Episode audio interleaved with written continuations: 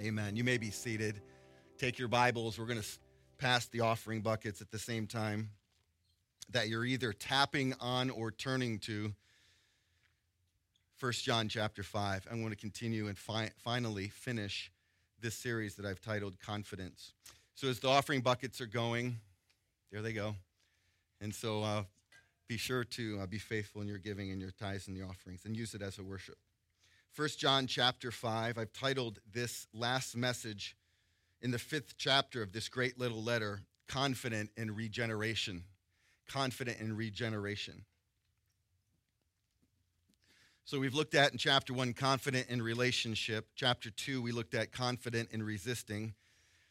The third message in our series, chapter three, was confident in righteousness. Can we just roll the R on that? Anybody can do that? Ready? Righteousness. Andy, Andy's in Harvest Kids. He was awesome at that. And then we looked at chapter four, confident in recognizing. Now, confident in regeneration. Let me define for you what regeneration is. Really, the definition is, means new birth or the implanting of life, to restore to life. Uh, we use this, or it's used in Psalm 51, where David said, Create in me a clean heart. Paul said in 2 Corinthians 5:17 that we are a new creation. We're talking regeneration here, where new life is now implanted into us and we're brought back from death into his life Luke uses it in Acts chapter 3 when he uses this word restoring or restoration. And then Paul uses it again in 1 Timothy chapter 2 and verse 4 when he says that we are partakers of life. We're talking about regeneration. When does regeneration start? That is a theological question. It's a tough one to answer. I really believe that regeneration actually precedes salvation that God was drawing you to himself and he was doing all that was necessary inside of you prior to your repentance and your faith to bring you to Jesus Christ as Savior and Lord. That would be regeneration. It's called prevenient grace. How about a generator? We know what generator is. Some of you might have one for a storm. How about some of those killer storms, huh? I mean, I shouldn't use killer on the end of that, right? On the beginning of that. But so we're at Kohl's and the wind's picking up and I'm looking up at the sky and it looks like there's a tornado going to come down and land right on top of my car. During storms, people would use a generator. I don't have one, maybe you have one. A generator converts mechanical energy into electrical energy. It doesn't create electricity, but it generates. Let me define what this means it means to cause. So, we're talking about the regeneration of God, where He causes life to be inside of those who are dead in their sins conversion happens in our heart and life. That is regeneration. We would also use the term born again. We are born again from above. These are all terminologies that, that deal with the new birth that's happening inside of us. So let's talk about regeneration. Let's know that we can be confident in being born again. How do you know that you're a Christian? How do you know that those that you know who have made decisions for Jesus are truly converted? John's dealing with that all throughout his first letter. Remember Matthew chapter 7, 21 to 23. Matthew chapter 7, 21 to 23. Can somebody take their Bible? If you're faster with a hard copy or you're faster with a tap, I want to see how fast somebody can get to Matthew chapter 7. Go there quickly. Matthew 7, 21. And then I want you to raise your hand when you're there. Anybody? Anybody? Quickly, quickly. Deb's got it already. She wins. All right, that means you got to read it. Okay, can you read that nice and loud from 23 down to, or verse 21 rather, to 23? Yeah.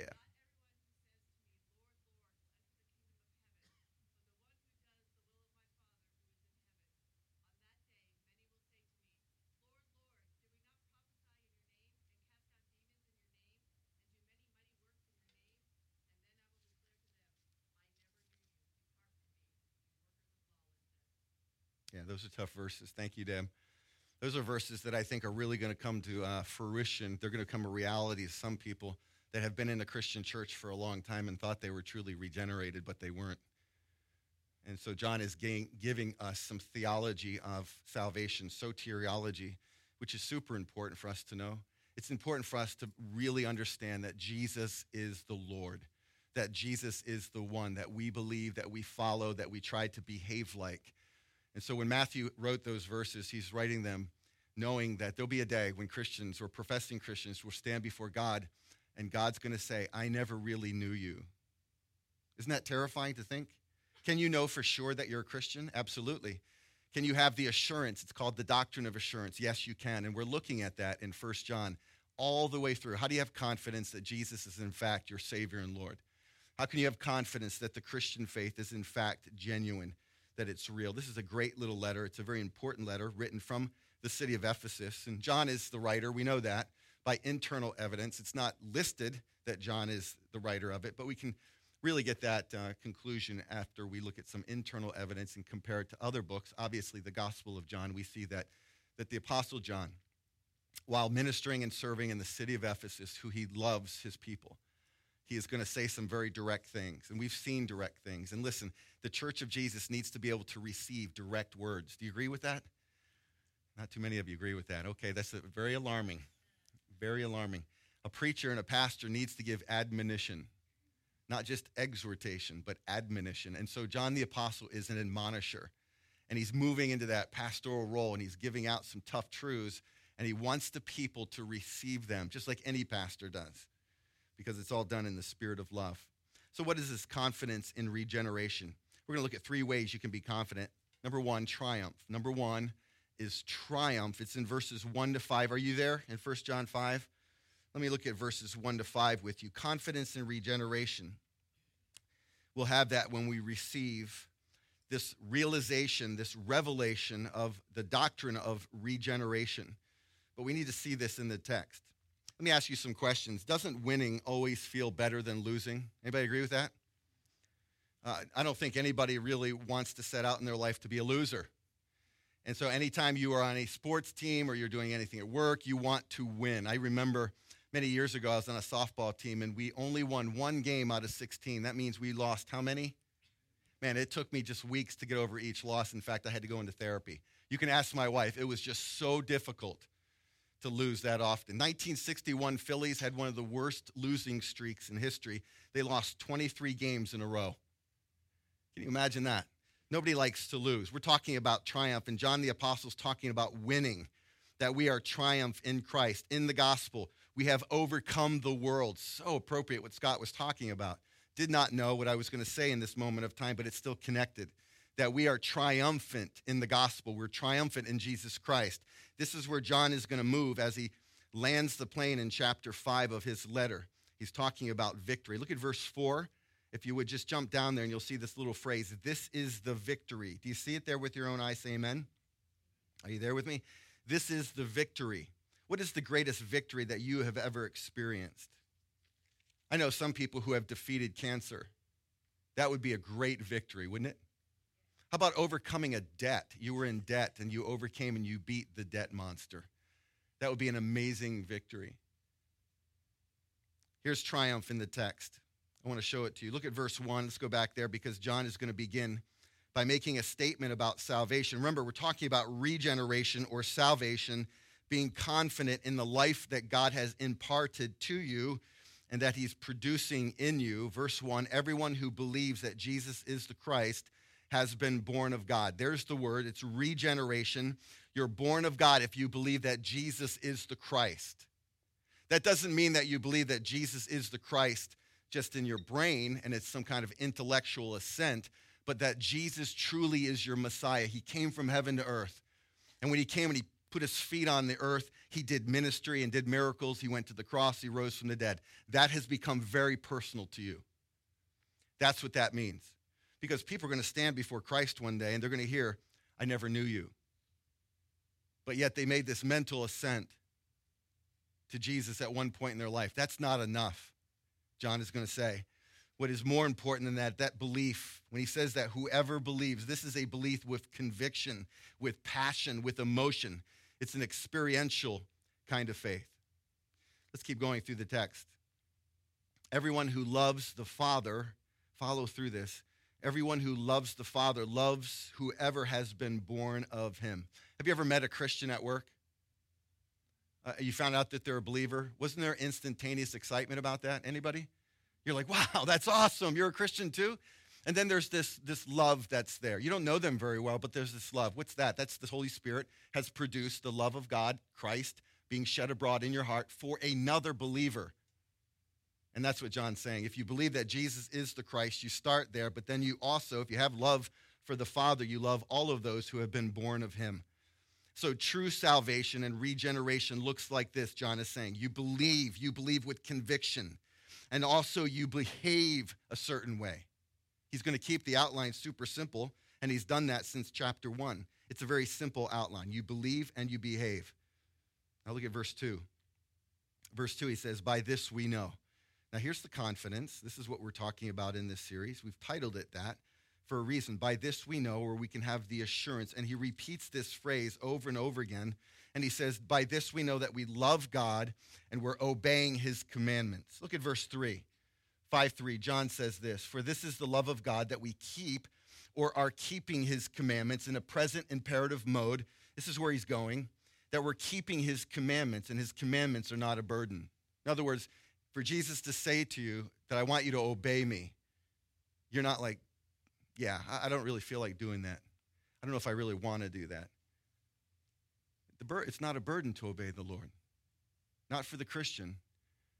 It's like, God, yeah, I'll, I'll do what you say. You know, you're going to struggle with the flesh like I do, and you're going to trip and fall like I do. But then you got this thing inside of you. You got this supernatural Holy Spirit move of, of God, and, and, and the Spirit's moving inside you. You're like, well, no, Lord, it's not a burden. I really do want to follow you, but I'm struggling here. Please help me. I love this. John is wanting his, his readers to receive the revelation of the Lord about their salvation and about what God has done to plant new life inside of their heart. Now let's go to verse 4 and 5 because there's an interesting word here that I want you to see. Look at verse 4, chapter 5, verse 4. For everyone who has been born of God, regeneration, overcomes the world. We sang that song, Overcome. We have overcome the world, and this is the victory. Here's the triumph that has overcome the world. What is it? What's it say? It's our faith. It's not just Christian faith, content, or doctrine, but it is the faith. It's the experiential move of the Spirit of God inside of a person to draw them to Himself, open their eyes, turn their heart, open their ears to Jesus and the gospel. That is the faith. It's a faith that rocks somebody's world.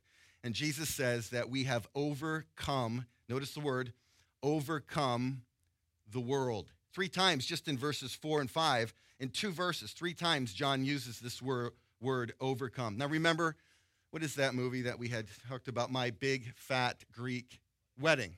All right, so we're going to change that. We're going to go back into My Big Fat Greek Word Study. Are you ready? So let's do that again because the Greek word for overcome is nikao, N I C A O, nikao. The noun form is nike. You might be familiar with Nike. And so that's the Greek word. Remember, John's writing in Ephesus, which is a Greek culture. And so he's writing in a Greek culture. They would understand Nike. And so he uses that word to describe overcome or overcomer. It means victor or winner. We are triumphant in the gospel. And John is saying we are triumphant in Jesus Christ and all that God did in and through his life on earth with the resurrection and sending the Holy Spirit. We are, we are Nikao. We are overcomers. We're winners. We are triumphant. If you want regeneration confidence, you got to understand that you're a winner and not a loser.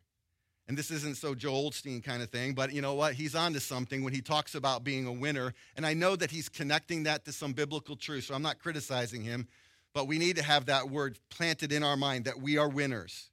So this isn't a motivational message. I hope it's motivational, but it's not a motivational message. I hope it's a theological approach to what we're looking at here.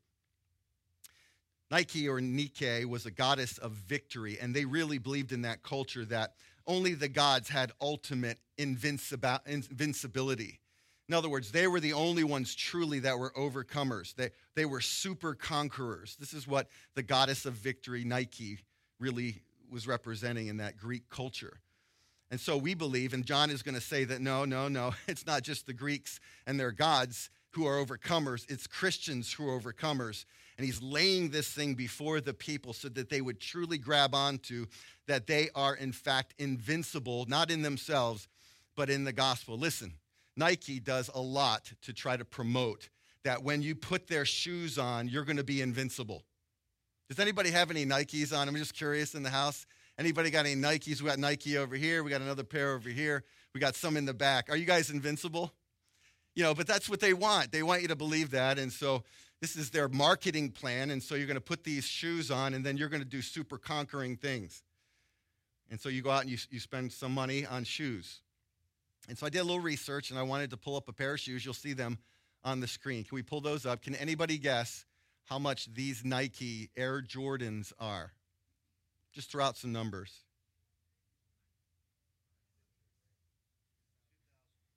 Yeah, these are made out of gold. They, they are $2 million sneakers. that was Nike. Are they really believing that if I put these shoes on, I'm going to be a super conqueror? You know, I mean, come on. That's that's a that's it's what five houses maybe uh, that we could we could purchase with a pair of sneakers. We're not going to be able to live inside of a shoe. You know, it's amazing what what people believe can happen.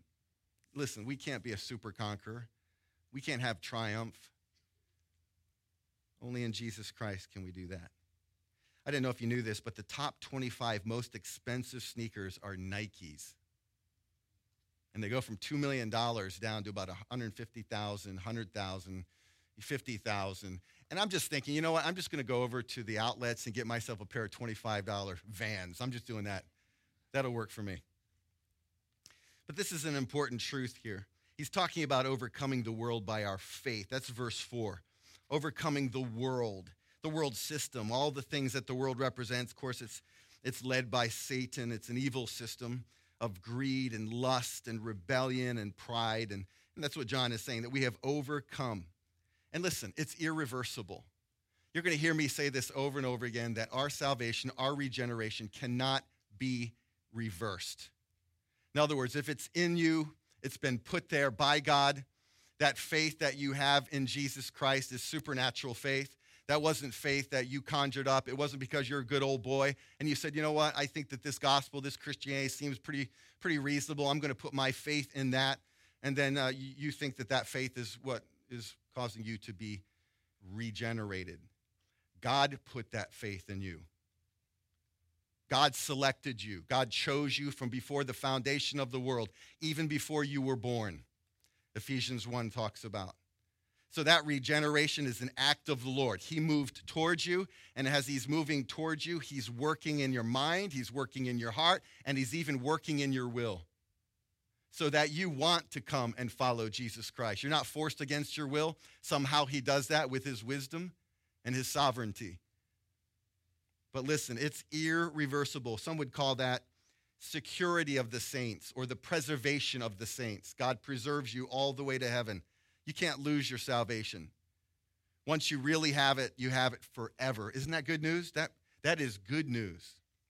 So, what about the person that made a decision and then they went AWOL and they're an agnostic now, or maybe even an atheist, and they reject? Were they truly saved to begin with? Not according to John.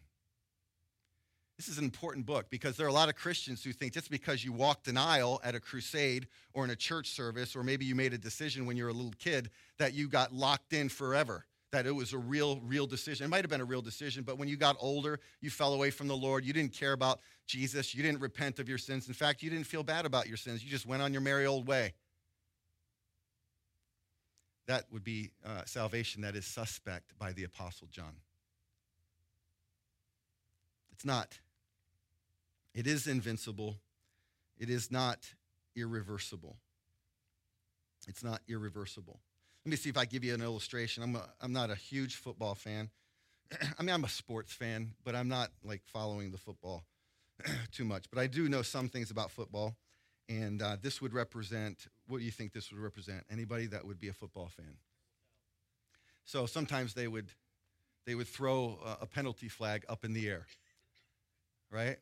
And so this is going to represent a penalty flag. And so sometimes when the team would go into the touch, into the end zone and score a touchdown, then all of a sudden you would see one of these on the ground because one of the referees threw it up. What happens to the touchdown? It's reversed, right? It doesn't, it doesn't work. So they go in, they're all excited, the crowd cheers, they throw the flag, and then you have to come back to the line of scrimmage and start that thing over again. Listen, that is not how God operates with salvation and regeneration. It's irreversible. In other words, when you go into the end zone with Jesus, into the gospel, into conversion, into repentance, into faith, and, and you think, well, you know what, I sinned, you know, I messed up, there's a, there's a flag on the play. Does that mean that my salvation, my regeneration is now reversible? It's not. You're always triumphant in Christ. That means when you've sinned this past week, which we all have, that salvation is still as secure as when it first happened to you. You are triumphant, John says. You are always triumphant. That is a good confidence builder for your salvation. And so, whenever you go through what would be called the dark night of the soul or the difficult seasons of life, I want you to hold on to what the Apostle John is saying because his readers are in the midst of very chaotic things happening in Ephesus. And he wants them to be sure of their salvation. He wants them to be confident, and you're confident in your regeneration when you realize that you're triumphant in Christ alone. In Christ alone. Do not try to triumph apart from Jesus. In other words, if you're trying to overcome and you're trying to get past something like an addiction that you might be struggling with, whatever stronghold has been erected inside of your soul from the time you were young in the faith until now, do not try to overcome that and be triumphant apart from the grace of the Lord and the power of the Holy Spirit because you're not going to find success. It's not going to happen. Confident, number one. Number two, let's look at the testimony. The testimony, it's in verses 6 down to verse 12. If you look at verse 6, you'll see the word testifies. This is a powerful truth from John. So follow me through this. In verse 7, he uses the word testify. In verse 9, you'll see it again, the testimony. Keep your eyes there on the text, on your phone or in your hard copy. The testimony of God is also there in verse 9. In verse 10, you'll see the testimony once again. And then verse 11, this is the testimony. What is John talking about here? He's talking about confidence comes from God. God is declaring, the Father's declaring a testimony about his Son, who his Son is, and what his Son has done. This doesn't matter what other people are saying. This matters what God the Father is saying most about his Son. And so confidence comes when we realize that the Father has testified about the Son. God the Father is saying things about Jesus Christ, his Son, that we need to listen to. We need to follow. The Holy Spirit is the one who, who brings this awareness to us about Jesus Christ and what he did. Notice verse 6. The Spirit is the one who testifies. Are you seeing that with your own eyes? Please look at it. It's important that you see this. Is everybody with me on that? Can you please give me an amen so I know? Yeah, the Spirit is the one who testifies. In other words, the Spirit inside of you through regeneration is now testifying that the Father has said things about the Son, and you're believing what the Father has said about his own Son. This builds confidence, not just triumph, but a testimony. The testimony towards what? You'll see it's water and blood. Do you see that listed there? Water and blood. Do you remember when Jesus was baptized? What happened? The heavens parted and what descended? Do you remember? It was like a dove, and the dove came down, landed on Jesus, and then there was a voice from heaven This is my beloved Son, in whom I am what? Well pleased. And there is a testimony about Jesus Christ at the very front end of his ministry. And then, you know, at the end of his ministry, there was blood. And blood happened where? At the cross. And so there's a testimony that's very powerful here that the apostle is wanting his readers to understand. And I want you to understand too that not only are you triumphant, but there's this testimony that you need to believe. The Father is on the stand, you're in the jury box, and you're watching this thing unfold. The question would be if you're part of the jury, what are you believing that the Father is saying? He's on the stand, he's testifying about the Son of God, and what are you going to believe that the Father is saying about his Son? Are you able to say, as John wants us to say, that he is the Son of God. He is Jesus. He is the Lord. Look at verse 12. If you can hold on to this and believe it, if you can receive it, and you can have conviction in your heart that is not just in your head, but is, is down in here, it's in your will, it's down in here, your affections, you have the Son. You, you have the Son. He's more to you than just a flannel graph lesson. He's more to you than fire insurance. He's the Lord of your life. Do you know that you are a doulos? You're a slave of God. And so when I go to the Lord, sometimes I say, I'm your doulos, I'm your slave. Jesus, you're Adonai, you're my Lord. And I will gladly submit to you because you own me. That's a doulos. We're all slaves of God if you truly know him. And he's a wonderful Lord and he's a wonderful master. He'll never abuse you, he'll never go wrong with you. He knows what he's doing with me as his slave and, and with you as his slave, a doulos. So let me ask you do you believe God and what he's saying about Jesus Christ, his son? Notice verse 10. Whoever does not believe God has made him a what? A liar. A liar. God doesn't lie. There's a lot of people in our world, in Reading, in Berks County, that are saying, God, you're a liar. And so the reason why I'm so strong on some of the false isms around Reading and Berks County is because they are, they are saying that our Father is a liar because they don't believe Jesus Christ was God in human form. When you look into the cults and the isms and the organizations around Reading that are flatly denying the doctrine of Jesus, his Christology, then, then we need to be very firm against that, loving towards the people. And you might know some people involved in those groups. You love them, but you do not hold to their Christology. Because what they're doing, if they're not believing that Jesus is the Christ, the Messiah, that he is God in human form, that they're making God the Father a liar. Think about that. Here's number three. So we got triumph, number one. We got testimony, number two. And number three is truth. It's in verses 13 down to verse 21. Verse 20, I just want to skip down there ver- real quickly. If you'll notice verse 20, we know him, John says, who is true, and we are in him who is true, and he is the true God. John continues to go. Jesus said of himself that he was the truth. Do you remember that? What is he saying there? I am the truth. He's saying that I am God. And when you're looking at me, you're looking at the Father. Of course, that freaked out the Pharisees and Sadducees, and they ended up wanting him dead. Why was Jesus crucified? He was crucified for blasphemy. He was crucified because he was claiming to be God. That's why he was crucified by the religious establishment. This is an important little letter. When we say that Jesus is God, we are definitely distinguishing him apart from a lot of the other religions, cults, and isms. Look at verse 13 that you may know that you have eternal life. There is that verse that you have probably read a thousand times whenever you're struggling with some doubt, that you may know that you have eternal life. God wants us to know through John that we can be confident in our regeneration. This isn't meant to cause doubt, this is meant to bring you confidence and assurance. Notice verse 14, he talks about answering prayer. Uh, verse 14, if you'll look at there, I'm going to read it out loud. And this is the confidence that we have toward him that if we ask anything according to his will, he hears us. And if we know that he hears us in whatever we ask, we know that we have the request that we have asked of him. How many people have ever prayed before and the answers didn't come the way that you wanted them to? Right? Isn't that common? I mean, good night. I was praying a, do- a dozen years ago for things that, that even to this day, I don't think they've come to pass or I don't know if they'll come to pass in this lifetime. And some people have said to me in a very loving and gracious way, well, maybe in heaven you're going to know what happened, and in heaven you're going to have the answers that you're looking for. Well, sometimes I just want to know the answers now. I don't want to wait till heaven. Anybody with me on that? Come on. You know, so it's like, well, I mean, when we pray, God is saying through John in this letter that that we do have the assurance that he's going to answer those prayers. So what about that person? And I've been tempted to go AWOL. Uh, I'll be honest with you, through the years, especially during the temptation of trial, the refiner's fire or the dark night of the soul or deep waters. And you've heard me use a lot of different phrases here at Harvest Reading.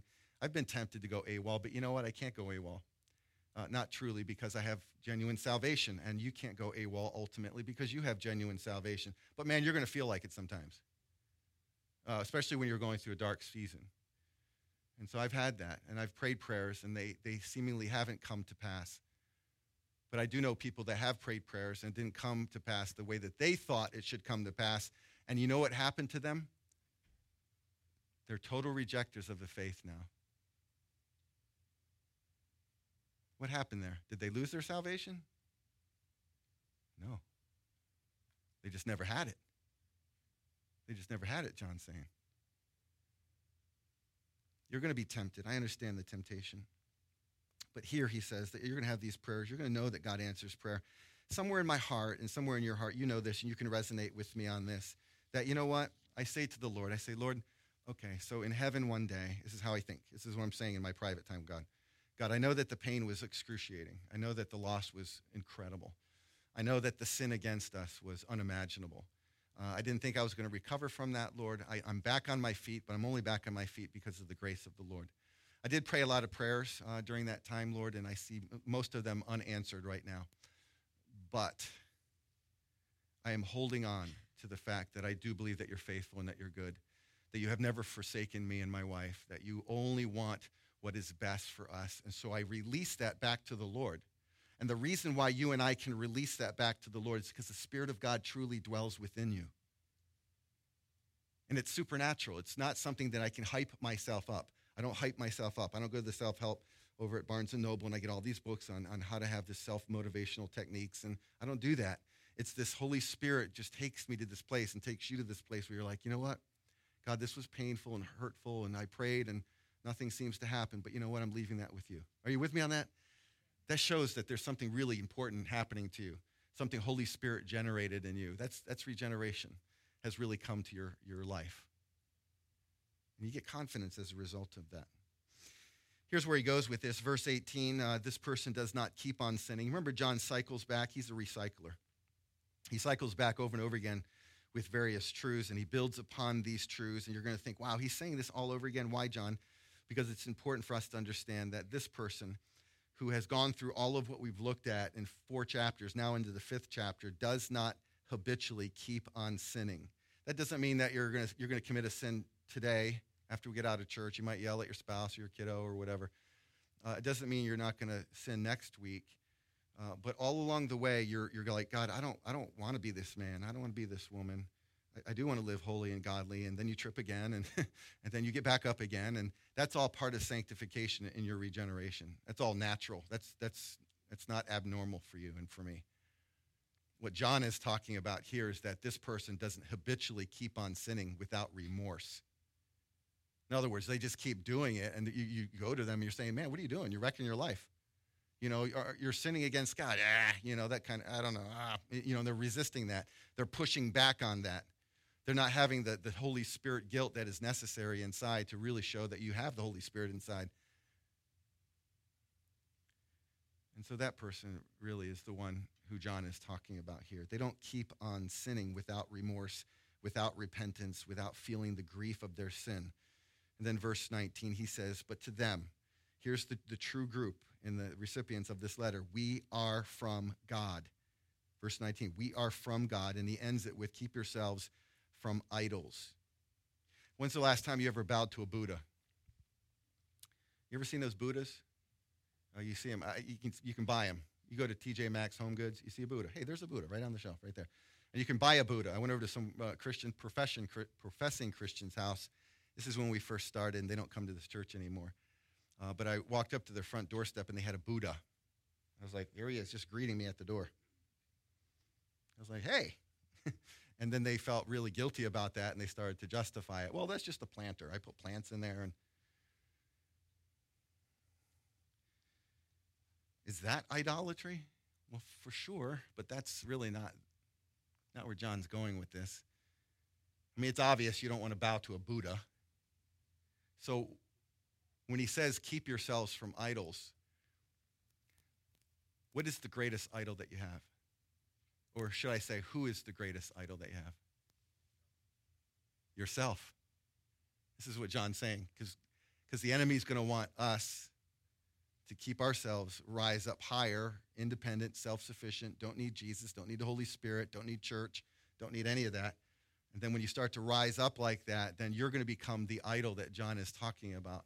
Certainly, there were idols like the Nike goddess in Ephesus and I don't think he was really meaning that. I mean, it's an obvious one. Don't bow to the goddess Nike, the goddess of victory. He's really going deeper than that. He's saying, listen, all of us have this propensity to idol worship, and I am the greatest idol. God, help me not to be, put myself so high that I'm worshiping myself and I'm not bowing before you. So here's confidence, man. We worked our way through five weeks. Every week we looked at a different teaching on confidence. This is a great letter. I hope that you'll get back into it. We didn't look at all the details of the letter. We had to move through this rather rapidly. But number one in chapter one was relationship. Confident in relationship with the manifest presence of the Lord and maintaining the practice of your Christian profession. That was in week one. Week two is resisting sinful detours, spiritual darkness, secular distractions, and satanic deceptions. So you're confident in relationship. You're confident when you're resisting these things. You're confident, week three, in righteousness, which is righteous living, the re- righteousness of Jesus imputed into my heart and into your heart. We're positionally righteous. Now we live as righteous as we can. And then also we receive the righteousness of Christ that manifests in a loving attitude towards people. And then we looked at in chapter four, week four, recognizing false leaders. You're able to test the spirits. Oh, it's important to have discernment as a Christian. So important. There's spirits everywhere that we want to try to discern. I really believe that there's spirits that are constantly attacking the church of Jesus and attacking people and leaders. And so we looked at that, recognizing false leaders. And then number two, understanding and receiving the faithful love of God. That was in week four. And then today, confident in regeneration. You understand the triumph that you have in Christ and the gospel. You have a testimony that you hold on to, which is the testimony of the Father toward his Son, and you know the Son to be true. That's confidence building. So the question would be as we close could you stand to your feet as we worship with one more song? The question would be Are you a confident Christian? Are you truly confident? Are you walking in the confidence? Are you able to say to the Lord, Lord, I see the text, I understand what we've looked at. If you haven't gotten a chance to look at some or listen to some of the messages, I encourage you to go online and listen to them. But are you a confident Christian? Certainly, if we can go through the list and look at all of that and go, yeah, yeah, yeah, yeah, yeah, this is one I really need some tweaking on. If you go through that honestly and objectively, and I did it last night, I said, oh, I went through the whole, the whole month, a little over a month. I went one by one, and I'm like, okay, and it was really helping me. It was really giving me this kind of this, the steps that I need to understand, am I really a confident Christian? And it was super helpful. So take this, what we've looked at, walk in the confidence and the assurance that the Apostle John was saying. If you know people that fall on the other side of that and they're struggling and they're going AWOL, they're apostatizing, they're becoming heretical, whatever's going on in their world, then your approach to them would certainly be to pray for them uh, and give them the gospel. But don't assume that they're a believer. And don't try to talk them into the fact that you think that they're a believer. They need to wrestle that out. They need to work out their own salvation with fear and trembling if they really have it. But I know that there's some people going AWOL, even from Harvest Reading.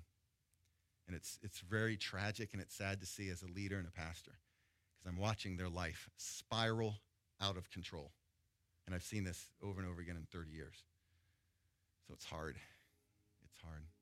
Father, we pray that we would take this last song, which appropriately is called Confident. And we want to close this series, Lord, coming to you just in desperate need uh, of the confidence that is Holy Spirit inspired that your word gives us. We thank you for John. What a great man of God he was. He just lasted till the end. He was so faithful to you on the island of Patmos where he died, living faithful to the to the Jesus that he loved so much. And you used him so incredibly to write the Gospel of John, these three letters, and book of Revelation. Can we just be a little bit like the Apostle John? Can we, can we have that same love? I can see why you, Jesus, called him the son of thunder.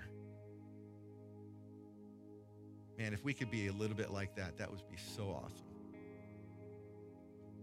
Holy Spirit, you wrote this text through this great man, and we pray that you, Holy Spirit, would just continually bring it to remembrance. All of the things that we looked at in the last five weeks. Lord, we worship you with this song. How about we do this through the song, not only for your own sake, but for somebody you know that is, they went out from us, John said, but they were not really of us because if they would have been of us, they would have remained with us.